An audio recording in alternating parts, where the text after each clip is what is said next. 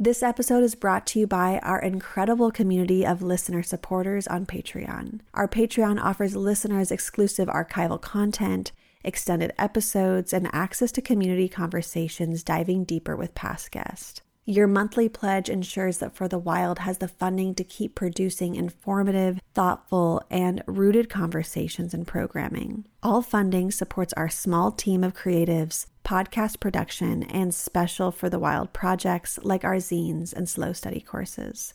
To support us on Patreon, please visit patreon.com slash for the wild. Or if you would rather make a one-time donation or recurring donation outside of Patreon, please visit forthewild.world slash donate.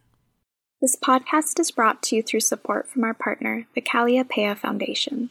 The Kalliopeia Foundation envisions a future grounded in compassion, respect, dignity, reverence for nature, and care for each other in the earth.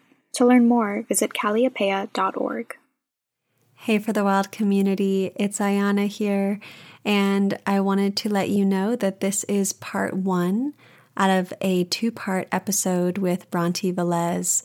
And I also wanted to share that this is a very playful and also vulnerable conversation for Bronte and I. It's not like anything we've done on the podcast so far. So we appreciate you sitting with us in this exploration, and I hope that you enjoy what you're about to hear. All right, now on to the show. I'm excited about the kind of power that is accountable to climate collapse right now. I'm, I'm excited about the kind of power that's accountable to consensual pleasure. Welcome to For the Wild podcast. I'm Ayana Young. So today we are speaking with Bronte Velez. Bronte, they, them, is guided by the call that, quote, black wellness is the antithesis of state violence, end quote. Mark Anthony Johnson. A black Latinx interdisciplinary artist and designer, they are currently moved and paused by the questions, quote, how can we allow as much room for God to flow through and between us as possible? What affirms the God of and between us? What is in the way? How can we decompose what interrupts our proximity to divinity? What ways can Black feminist placemaking rooted in commemorative justice promote the memory of God, which is to say, love and freedom between us? End quote. They relate to God as the moments of divine space time that remind us we are not separate, the moments that re belong us to the earth. They encounter these questions in public theology, Black prophetic tradition, and environmental justice through their eco social art praxis, serving as creative director for Lead to Life Design Collaborative, media director for Oakland Rooted Farm and Nursery Planting Justice, and Black queer life ever committed to humor and liberation, ever marked by grief at the distance made between us and all of life. Oh my goodness, Bronte, it is so good to see you. It is so good to be with you in this moment. I wanted to start with this quote from Fredric Jameson. Quote, it is easier to imagine an end to the world than an end to capitalism, end quote. But recently I started reading Fred Moten and Stefano Harney's The Undercommons, and I'd like to begin this interview with a passage from Fred Moten, whom you'd referenced in our first conversation, Quote, you talk about being able to be in two places at the same time, but also to be able to be two times in the same place. In other words, it's very much bound up with the Jameson notion of the future and the present. And classically, the prophet has access to both of those. The prophet is the one who tells the brutal truth, who has the capacity to see the absolute brutality of the already existing and to point it out and to tell that truth but also to see the other way, to see what it could be, that double sense, that double capacity, to see what's right in front of you and to see through that to what's up ahead of you. End quote. And I just wanted to offer this passage to our listeners because it feels so very fitting for many of the topics we will be threading together in this conversation. So, Bronte, thank you for being with us, for sharing this time with me. I love you dearly and deeply, and like I was saying earlier, being in relationship with you is one of the sweetest gifts that I have in this life. Mm, I feel very excited to be in conversation with you and just grateful to be here. So, in the past, we've spoken about how you're thinking about the submission of white supremacist capitalist patriarchy, and this being a submission that transpires through pleasure, not shame. And often we focus on the difficulty of transition or the impossibility of imagining futures so much so that we neglect to give creation to possible realities. And I'm eager to hear you elaborate on your definition of submission in the context and the idea of a paradigmatic shift transpiring through pleasure filled submission. So, essentially, what would this collapse of white supremacist capitalist patriarchy look like, feel like, taste like if it's being done out of submission through pleasure rather than through shame? I think it feels somehow that collapse has felt paradoxical or antithetical to pleasure. I think that this moment of the fatalistic kind of notions accompanying late capitalist collapse feel like it just feels like about largely loss.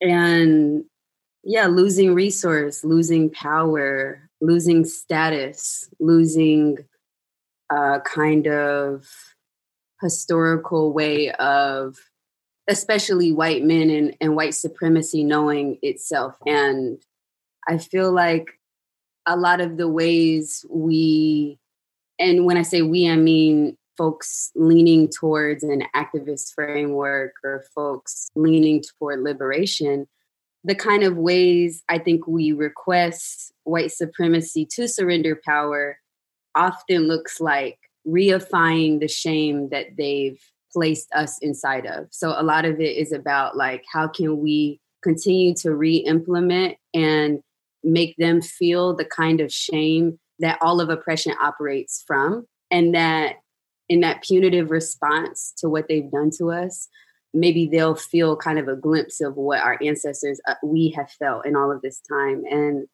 i also think it would serve uh, white folks though and the earth and this transition and all of us as beings if they moved from a place of pleasure and not shame I think Adrienne Maree Brown's work with pleasure activism is critical. I think uh, Audre Lorde's politic of the erotic is critical. And for me, it would look like people hearing the call to submit and surrender to the earth collapsing, shaking, going fugitive as a call into a fantasy that was unimaginable into something that might be more life affirming. And this, I mean, specifically towards white people, because in relationship to climate apartheid, I don't think that climate collapse might look like pleasure. I'd love to revisit that. But I wonder what it would look like for white people to, and especially white men, to surrender in a way that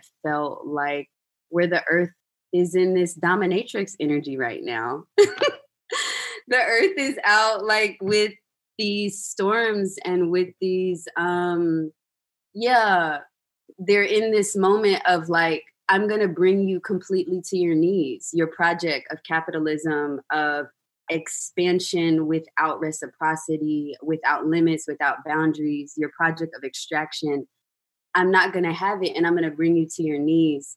And i'm at this point of just the i have this vision of just wanting to see especially white men in power, I want to see them on their knees and I want to see them give up.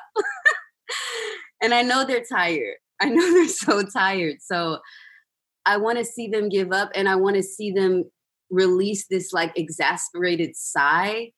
And I want to see us all feel that release.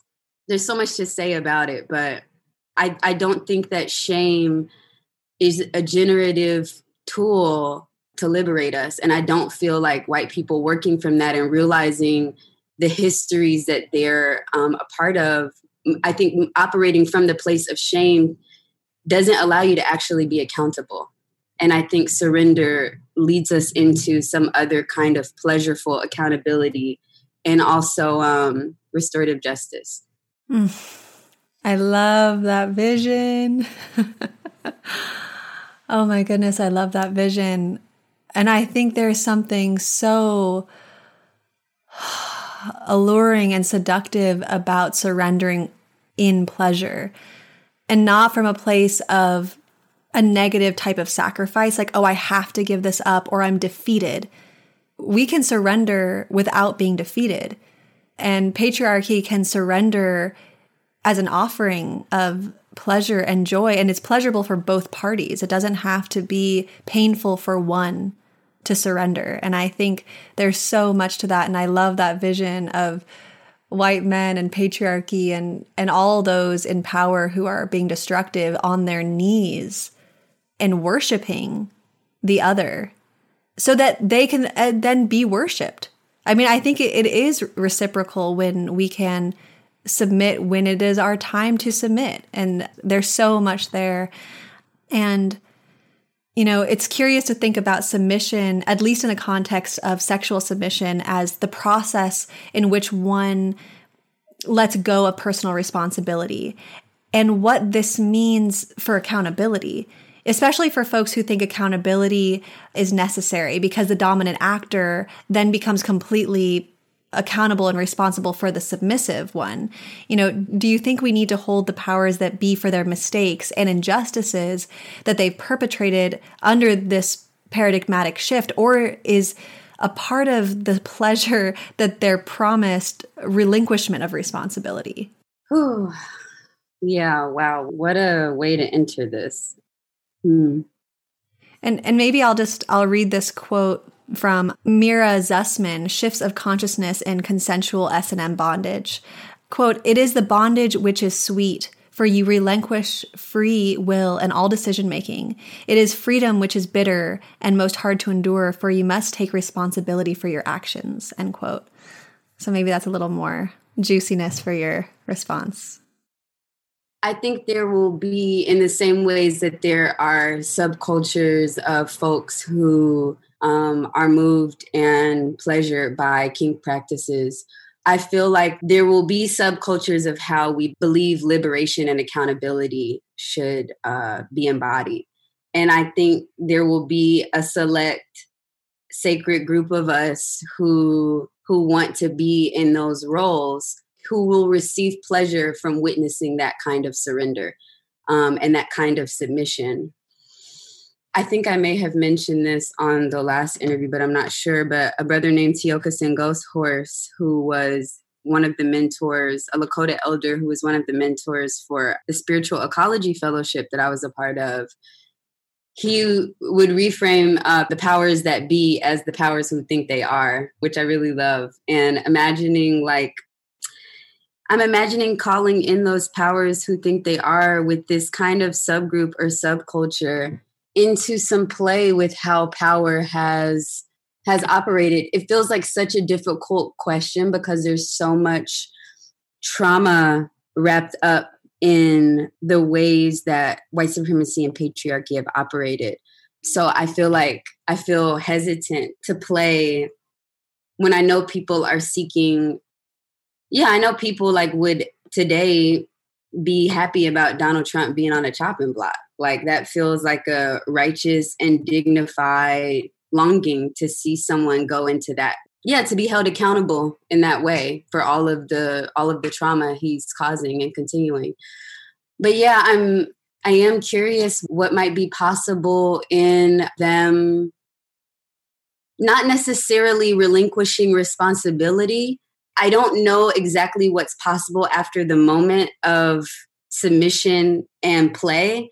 I feel like I'm just curious about that moment and then to see what wants to emerge after. I think I have no frame of reference or imagination um, because I haven't seen white men be willing to surrender. I saw on Pose uh, recently where there's a moment where there's a white man, I won't give too much away, but there's a white man who his kink is he wants to be left alone in like leather wrap and he wants to be blindfolded and he wants his ears to be covered and he wants he wants to not know that anyone's going to come back for him or ever find him and that he might be forgotten about And one of the women who's serving as his Dom, black trans woman um, in the show, whose character's name is Elektra, she's like, Do you know the privilege of what it is to request loneliness?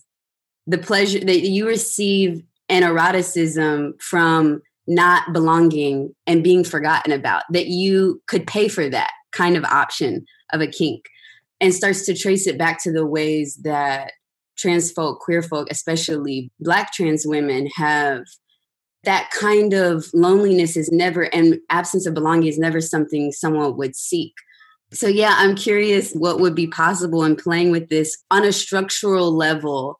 The things that BDSM queer culture teaches us about surrender and domination and how we might as oppressed peoples how we might occupy a, a culture of like dominatrixhood. That's kind of what i'm like calling in of like what might that feel like for us to be in that kind of dignity and to demand that these powers that think they are be brought to their knees mm-hmm, mm-hmm. yeah very hard question uh, i'd be curious what other folks think about this too mm-hmm. and i like how you keep using the word play because this is a play of imagination. This is something we get to you know swirl around in our minds and and feel either turned on or turned off and I'm also interested in just when I hear this what happens in my somatic self and it'd be interesting to also hear what happens to, for other people because I think there's something that the body's intuition when hearing these things may also give us direction on how stuff like this could unfold. Like how does it feel to even hear these things? And for me it feels tantalizing. And it's like oh whoa okay well what is that even? Because it's not something that i have been conditioned or maybe even allowed in a lot of circumstances to even think about so i appreciate just having this space this safe space with you as hard as these questions are it's really fun to play with them and i'm wondering what spaces do we have to create in order to allow this submission to materialize, given that patriarchy has prevented a culture uh, from forming that welcomes the exploration of power through relinquishment. And you know, within that, it's like, what language or, or terminologies do we have to drop or recreate in order to materialize this shift? Yeah, thank you so much for that question. And I want to kind of combine the last question and this question. I, I was wanting to share that I also think for me, I'm speaking from a place as someone who has a politic that every every being is worthy of redemption and liberation. So I, I I truly believe that everyone is deserves that, and I I feel like so much grief about the ways, especially we've all been socialized, but I imagine that it. I don't want to use the F word, but that it's really sucks to be a white man in America right now. Honestly, I can't imagine that it really feels like a pleasurable thing. When right now, actually, that culture of dominance has brought them into such a deep place of not belonging and or only belonging to themselves through continuing projects of domination, terror, trauma, lack of consent, lack of permission, extraction capitalism, all these things. So I know that if it's hard to imagine those beings being worthy of redemption. And I also, for me, the politic of like allowing someone to be in a play of surrender is that, say, white supremacy surrendered itself. Where do they go? I think an Afro pessimist or like a Black militant perspective, uh, which sometimes I lean towards on days that I'm, you know, enraged by the extreme violence of what white supremacy does I'm like, bye. I don't know where you, I don't know if there's a place for you. I don't know if there's a place for you. And on other days where I'm really resourced and have capacity, which feels like a privilege to imagine something nonviolent and another kind of liberation, I'm and redemption, I am like, what will happen for this community of people who whose identity actually was marked by absence uh, marked by not having belonging or having belonging to just power. So I'd be curious what a dom sub relationship. I can't. I love that we're having this combo. Would be with also submitting to reparations. To me, that reparations is about the pleasure of giving back, the pleasure of getting on your knees and giving back, giving back the land, giving back the breath, giving back the water, giving back power to those who are in right relationship with place, giving back and over listening.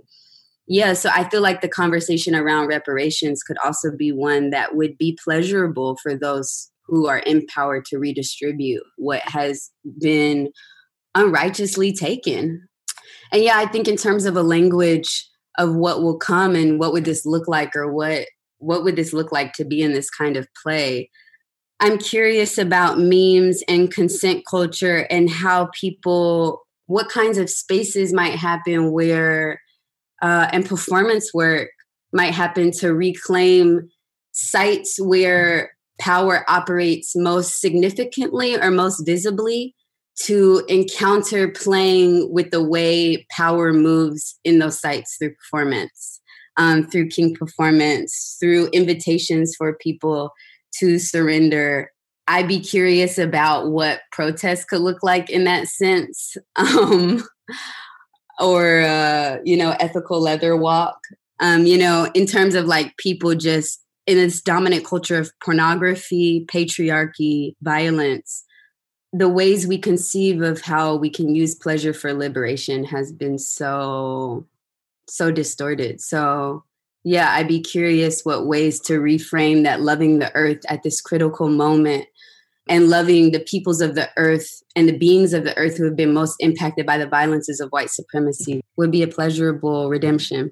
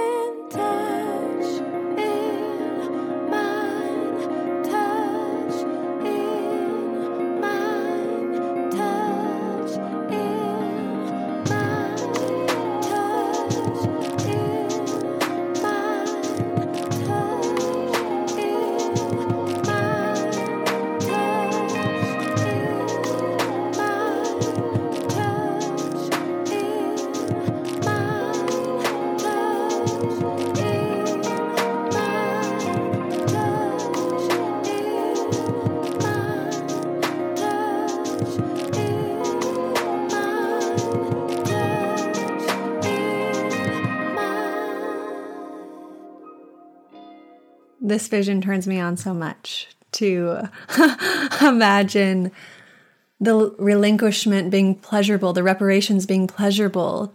And, and it makes sense to be reconnected or connected for the first time ever for probably many of these people holding destructive power, to be loved, to be seen as somebody who can take care of others rather than hurt others.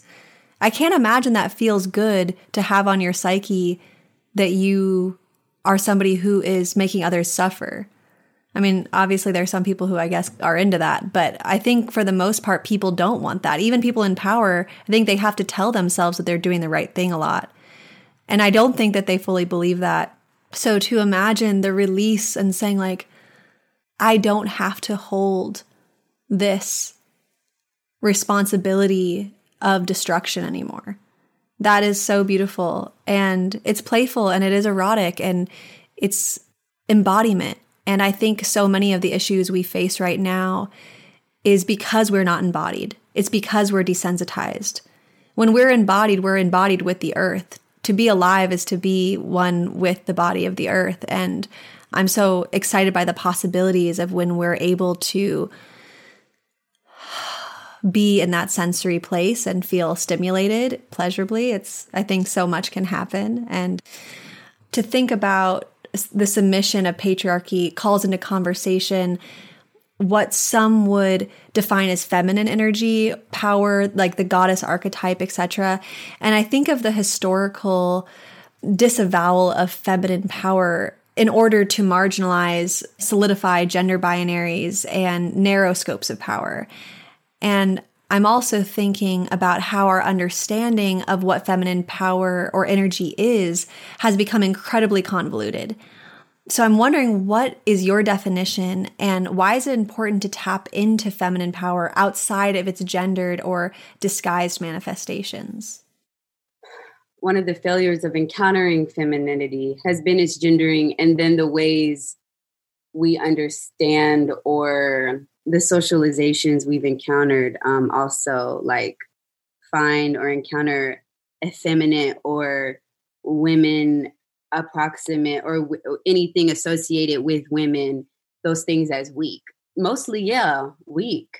And for me when that's taken out of a binary kind of conception of, of gender but is moved more into because I I love the masculine connection in me and in the land and and I I think it's beyond what we can understand in terms of masculinity and femininity have been so wrapped in notions of gender, gender performance, um, that it's hard to know what, what those energies are actually asking of us. For me, with masculinity being something that has become I want to I want to use the word intoxicated by um imbalance. It operates in this way of like outside of like um patriarchal notions of masculinity, I feel like the masculine the masculine energy spiritually is about like a kind of a kind of support, a kind of carrying, a kind of lifting, a kind of uh holding it down just a holding space for. And then this feminine, wild, feminine energy for me feels, yeah, for me, it feels like this mysterious, infinite, pleasure centered, erotic birth queen, not on like a, you know, kingdom thing, but like just this kind of a regal um way that the that the earth holds themselves. And like lots of other beings that are gendered as male birds or male species are very feminine are very are very queer um, and are showing up in this way where like i think of always of the birds of paradise where the quote unquote male birds have evolved to dance perform put on a show um, be in full on regalia to get the punani and to continue their to continue the the life of their community. So for me i'd be curious about how we all all beings have capacity for the feminine.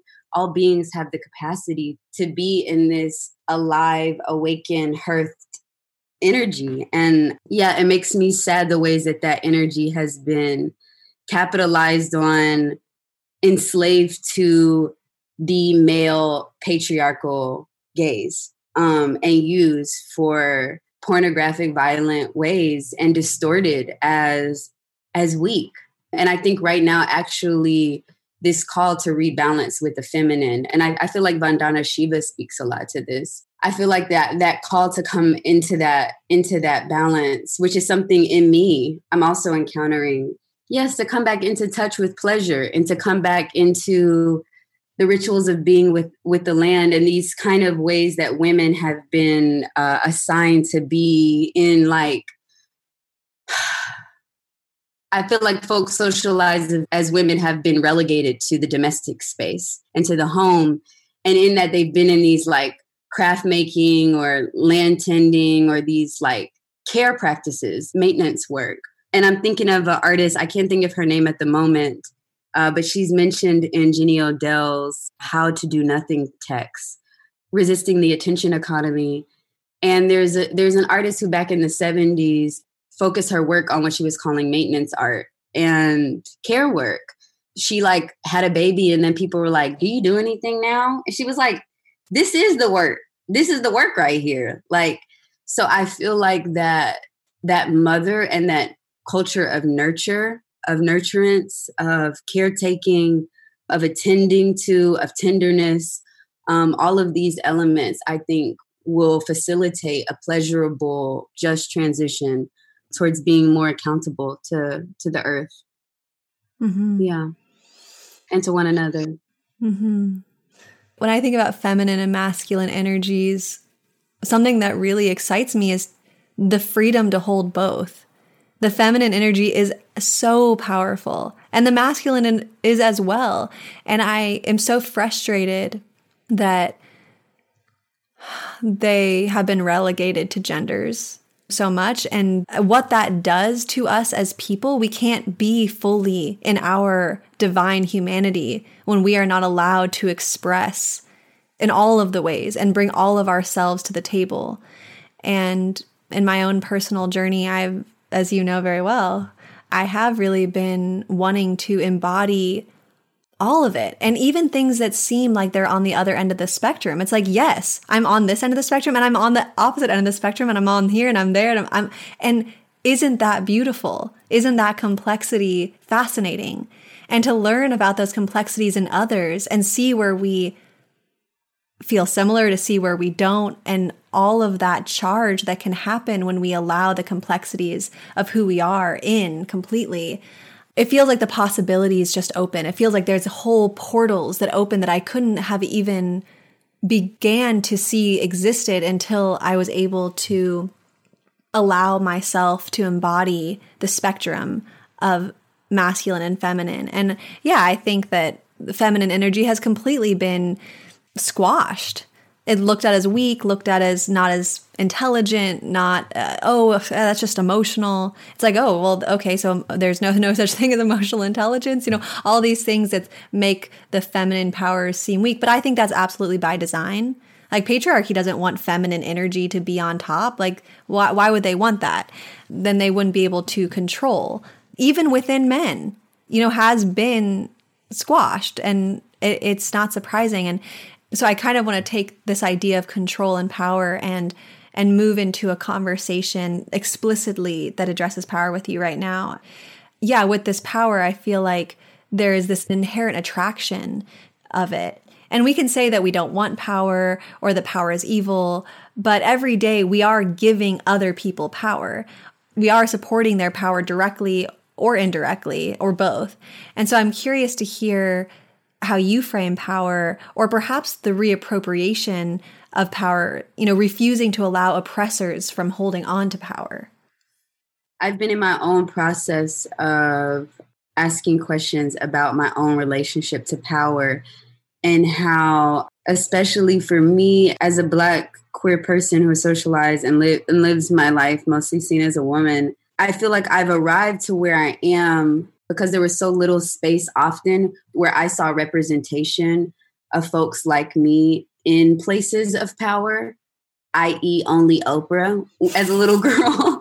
um, you know, there were these notions that power was equal to like uh, a certain kind of status or a certain accumulation of wealth or yeah a certain number of assets yeah all all wrapped up in capitalism. And I think often of this dream that I've had that I think is really important to share where I'm I'm at the Eiffel Tower and I'm in Paris and the Eiffel Tower is also a ride from Atlanta called acrophobia at Six Flags. And acrophobia is the fear of heights. So I'm getting on the Eiffel Tower as a ride and I'm getting strapped in. And it's a circle where the circle of people go up and then are dropped back down. As I'm getting strapped into the ride, Donald Trump comes and is running up to me and he's weeping and he is my father. The energy is a clear thing that he's my father. And he's profusely weeping and profusely asking me for forgiveness. And I am so upset because I'm being exposed because I've tried to disown him. So everyone's realizing that he's my dad, and I'm at this point really powerful. And I start to try and hush him up. He's on his knees. Speaking of being on the knees, he's on his knees begging me to get forgive him. And I'm going, shut up. shut up. no. Like I do not want anybody to know we're related. and then he's reaching out to me and the ride begins and I am ascending. I'm ascending. I'm ascending above the city. Um, and my feet start to dangle and my stomach is in knots and I'm nauseous and I'm so high up. We extend beyond the Eiffel Tower and we're just above Paris. And at the moment where we're about to be dropped, I get ejected uh, lightly off into the front lawn. And when I started to move into the work with Lead to Life, I started to have a lot of dreams about ascension and power um, because I started to embody my own trust and dignity that we can manifest another story of how we live on this earth with one another. And I could feel my capacity to integrate that with my community and this this notion of like black prophetic traditions that we can call in what we want to see and we can we can live it and then to notice that some ways i was still so entangled with capitalism and hierarchy and yeah i i, I have questions about like do we mean the power that we seek when we talk about empowering people? Is it about empowering people with continuing the project of capitalism and white supremacy? Is that the power we just want to reverse who's in those systems? Or is the power we're talking about and the energy justice, the spiritual kind of energy justice we're talking about, in where that merit is determined by an accountability to our ecosystems and to one another, an accountability, a power that is about being in balance, being in what is ours to do at this moment, and being able to be given the space and trust to be where we need to be. And I think, I feel like right now, so many folks who should be trusted with power, which is to say, trusted with responsibility and trusted with vision and trusted with resource should be folks who are making life more livable for all beings. And yeah, I love when I'm in my power. Right now, I've been like, I'm excited about the kind of power that is accountable to climate collapse right now. I'm, I'm excited about the kind of power that's accountable to consensual pleasure. Yeah.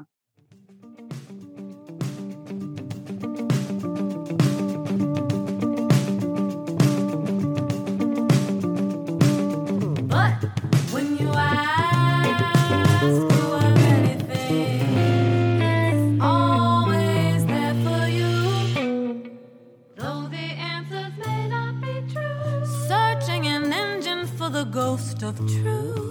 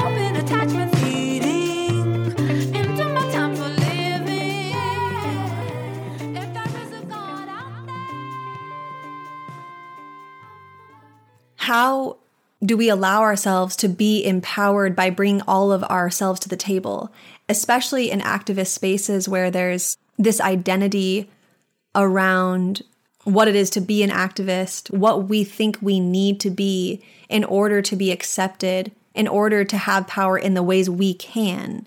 And it's frustrating to me because sometimes I feel like there's all this constraint that so many of us are hiding power because of these constraints of gendered ways of understanding power and energy.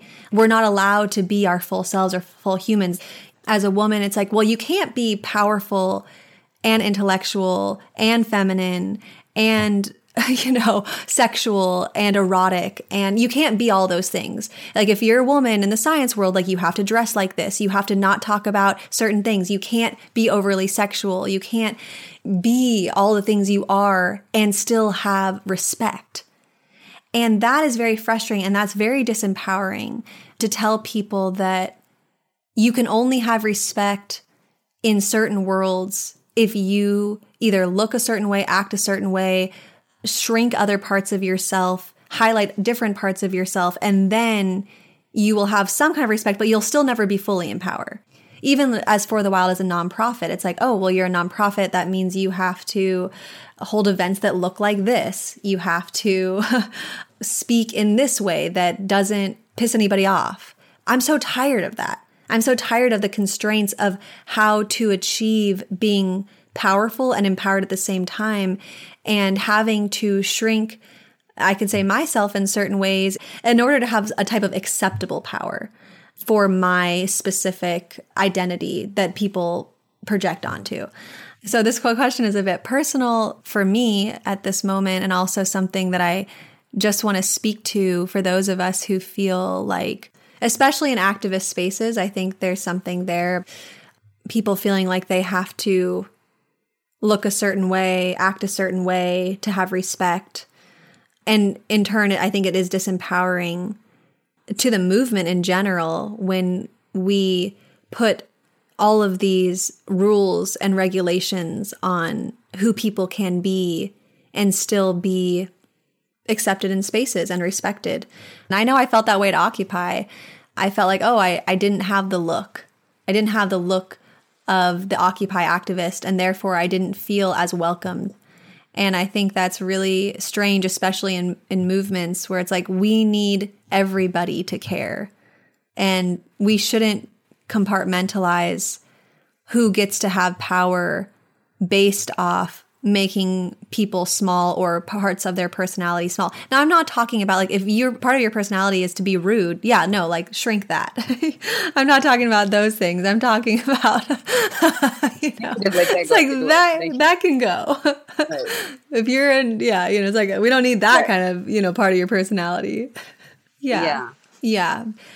I also want to talk about this other thing regarding power that seems important to bring up. It's about being in relationship uh, to power versus letting it control you, especially if we're talking about playing with power in terms of liberation and collapse. You know, what is the importance of fluidity, phases, and seasons of power?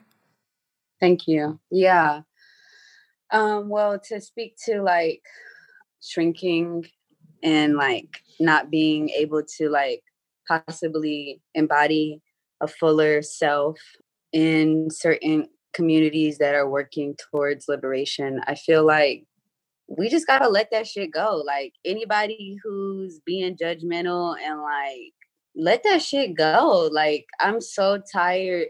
It's it's weird if like people have like a kind of idea of how who should belong to a thing um and then have an idea about like what that aesthetic looks like and there being actually an aesthetic to these spaces. It's so funny because I have on my partner's Earth First shirt and I'm thinking about being at that the rendezvous just being like yo what's this? Everyone has the same aesthetic for like punk anarchist you know vibes. And just this kind of interesting way people create niche communities to cultivate belonging where there hasn't been.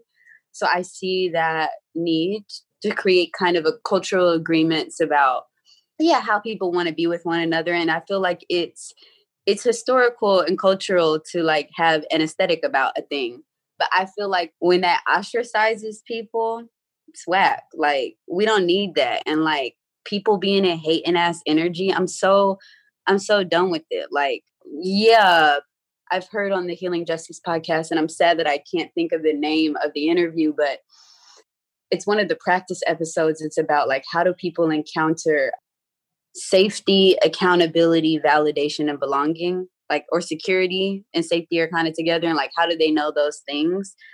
And yeah, I feel like a product of like being maybe traumatized or ostracized is you start perpetuating those perhaps those kinds of paradigms and it's whack like it's whack i think we should be able to come as our full selves who we are to the work from our unique personalities and essences and textures and vibrations like i felt for so long that i've i've shrank um humor in myself and shrink my my sexual being my erotic being my queer life in service to like a genteel kind of crunchy granola palatable to whiteness kind of black girl. And I'm like, if I want to be hood, I'm gonna be hood in your space. If I want to look cute while y'all all look crunchy granola, I'm about to look cute. I feel like us being in our true expressions is what will be ultimately liberatory for all of us.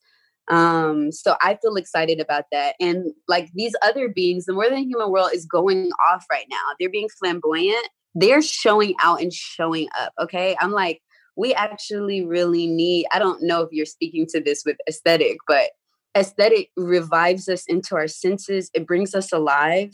I think coming from that place of um, being in the listening of who you are and bringing that forth is something that should be honored and and being in our dignity about what we bring and trusting that us being in our gifts in our light and our expression is is essential to our community's health and liberation actually whether or not they because there are always going to be haters but like just releasing releasing that that's been something i've been in of like I need to start being in my power. The earth is asking that of us right now. And yeah, I think that that that should also be still though. I feel like as long as our power is not harming anyone, if it's not harming other beings to be in our energy, if it gives life, I say let's go for it. And whatever like cultures of activism that are like putting themselves on a pedestal about ideas of, you know, your being more approximate to suffering makes you more loyal or down for the cause or are you willing to do you know x y and z? We all have our niche and our role. Everybody not supposed to do each and every kind of each and every kind of aspect. So yeah I, i've been in a deep learning of choosing humility over shrinking which i have been conflating for a while because i was told i was intimidating by white women and white leadership. And i'm like that's because y'all not you're you're socialized to feel insecure around black women black femmes in power. And that's not my problem. That's not my problem. So i feel like let's be in our power that should be pleasurable for you to see me in my power for you to see me in my brilliance for you to see me thriving and you should know that that it liberates you too Well, the church said, Well, we got to be well. Well, a pitted place. Well, a seed. Well, the echo. Well, so deep. Mark says, Black wellness is the most radical act against state violence. And we say, well, we become so well, so well that we are the well, a reservoir of joy, absorbing all light and laughter this skin made of soil can sip on. White supposed to reflect all light that enters it. All these reflections and they still can't see themselves? But we gonna keep on being mirror. We gonna keep on keeping on. Cause we gotta be well. So well that we are the well. We learn about the sovereignty of our prayer, ceremony as a place for the unhomed, where black ain't a vacuum, ain't the shadow of whiteness, but its own grace. We so black now. We done decomposed darkness as evil out our mouths. We love the night so much that we became the night. We love the unknown so much that they ain't never gonna find us. Our laughter made us fugitives under the spell of numbness. And we say, well, the prophecy has already been written. No need to conjure nothing new. Tubman already let us know. My people are free. My people are free. My people are free. And Alexis said to us, May we continue to breathe in the presence of our freedom. So we inhale, trust it is already here. Nothing future about our freedom, because my people are free. Right in the here and now. My people are free. So if we already free, all we got to do is lay down everything that makes us unfree. All we got to do is be well.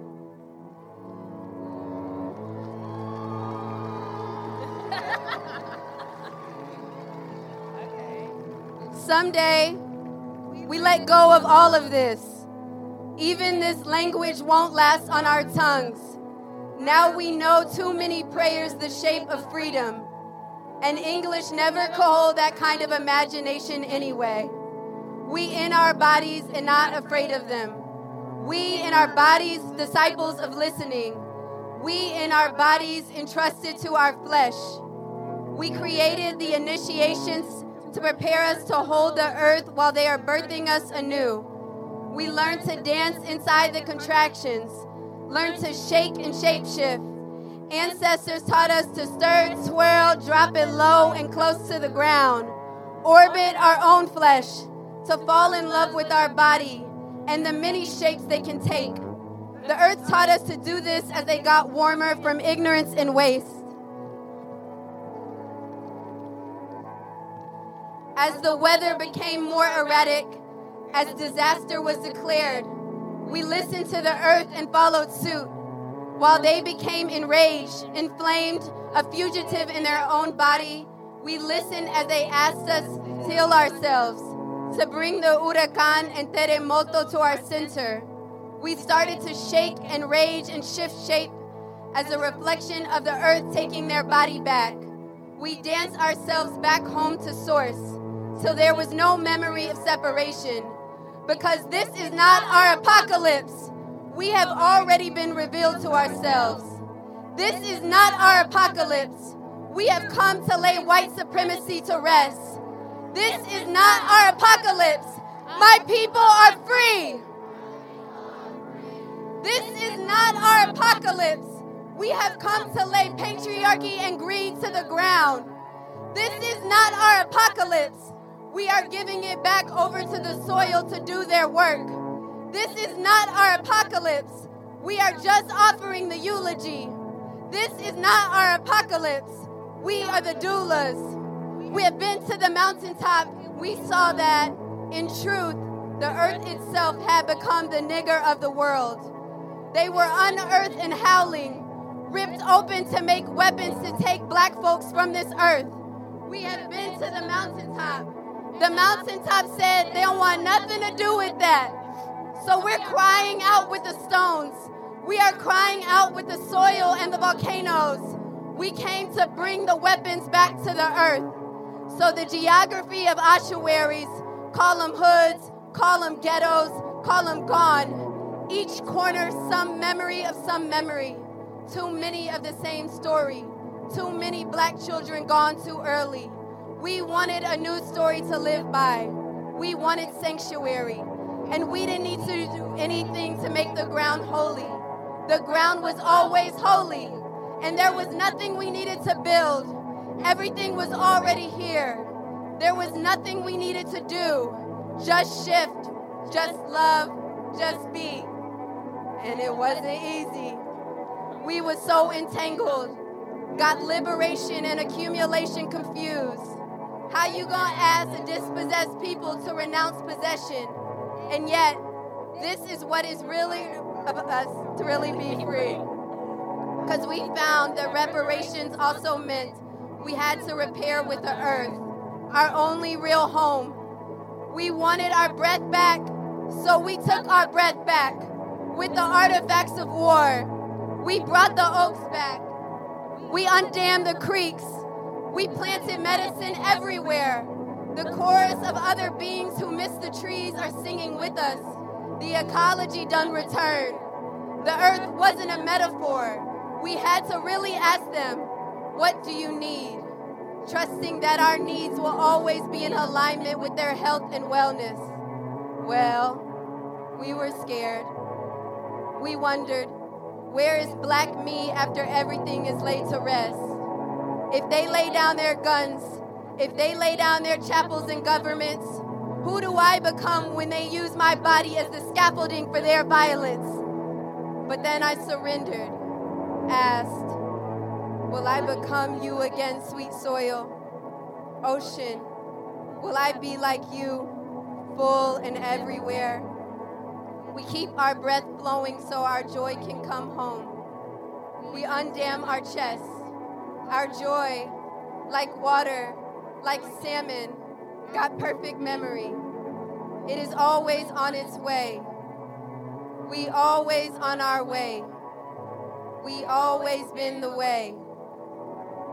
My people are free. My people are free. My people are free. We must cultivate a culture of My discernment people are free. and counsel around us. I feel like if you're someone who is encountering that you have more access, more resources, do not go on that journey alone. The reason power has become toxic is because people did not have any accountability or counsel or community or rites of passage that held them to that and told them like, hey, now's the time for you to sit back or step down or or shift, you know? So I think being in that listening of like, mm, you know what, right now I'm a little off and I need to gain some perspective. I need to go fast. I need to go rest. I need to allow someone who knows maybe more than me than I, you know, sometimes we we we're off the mark a little bit. And so how to to be willing to be in that emergence, adaptability, flexibility so that we're able to listen to when we need to relinquish, shift, ecologize our access. Yeah. You figured out so much up there on your own now. Let us step in. Thank you for listening to another episode of For the Wild podcast. I'm Ayana Young.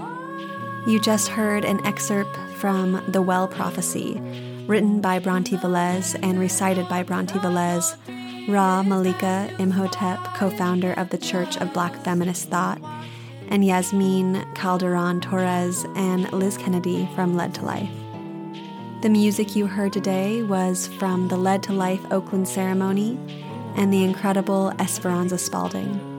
I'd like to thank our incredible team Aidan McRae, Andrew Stores, Carter Lou McElroy, Erica Ekram, Aaron Wise, Francesca Glassbell, Hannah Wilton, Melanie Younger, and Suzanne Dollywall. Also, if you haven't rated us on iTunes, please do so. It really helps spread our message to a wider audience, and that's what we're here for to continue to uplift these incredible voices of the resistance.